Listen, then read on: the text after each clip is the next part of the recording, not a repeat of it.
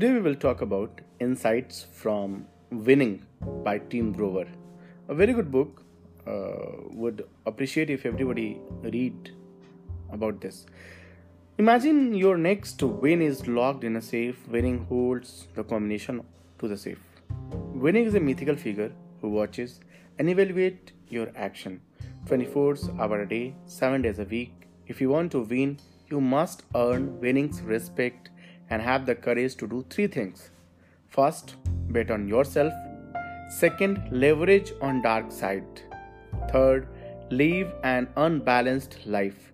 Bet on yourself. Over the years, I have thought a lot about what made MJ and Kobe special. They had skill and talent, work ethics, intelligence, commitment, and resilience. But above all, they had this in common. They each possessed an unshakable confidence in themselves that never wavered. In 1990s, the Chicago Bulls lost to the Detroit Pistons in the playoffs.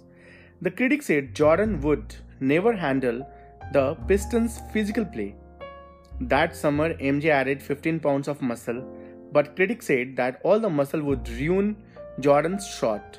Jordan's improved his shooting percentage and defeated the Pistons en route to the Bulls' first championship. When someone doubts you, they are betting against you. Winning wants to know do you have the confidence to take the other side of the bet and bet on yourself. The more emotional capital you are willing to bet on yourself, that is more pain you are ready to endure if you come up short. And more likely, winning to give you the combination to your next win. Leverage your dark side. Everyone has a dark side, but not everyone admits it. Kobe had a dark side, so big is required in own personality. The Black Mamba. Kobe became the Black Mamba when he needed to shut out distractions and take this performance to the highest level. Jordan tapped into his dark side by remembering the disappointment of being cut from his high school basketball team.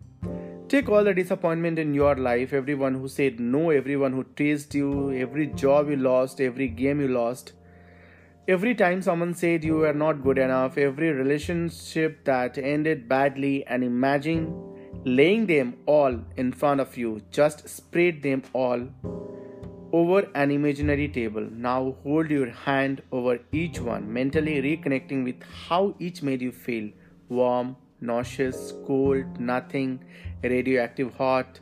That's the one, that's your fuel. When you tap into your dark side, you receive a jolt of energy that feels like anger, but quietly turns into the intense focus your dark side can provide the surge of energy you need to obliterate internal obstacles and take your performance to the next level. Winning wants to know if you are willing to go to a dark place to win. Now, third point is live an unbalanced life. Winning wants all of you. It doesn't recognize love or sentiment. It doesn't care about your other responsibilities and commitment. It demands obsession. It will find someone else to consume. The more you pretend you can handle everything and have it all, the less chances you have of having anything at all. If you want to win, you won't have as much time as you like for family, friends, vacation, hobbies, or leisure time.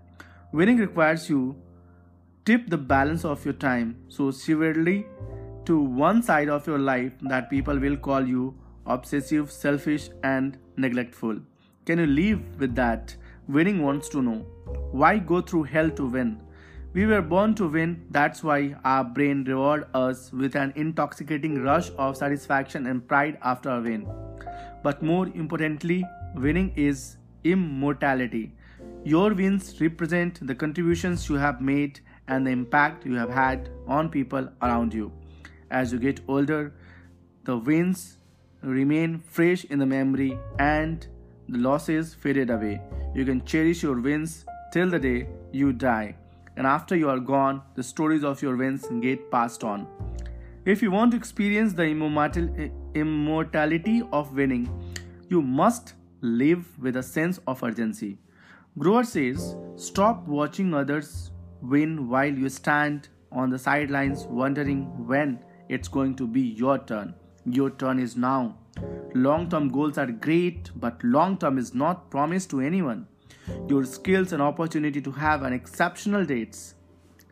If you want something, go get it now. The biggest mistake we make in our life is thinking we have time. I frequently talked with Kobe about this, how I wish I would be wrong. Remember him. When you think you have plenty of time, I think about it every day. Thank you.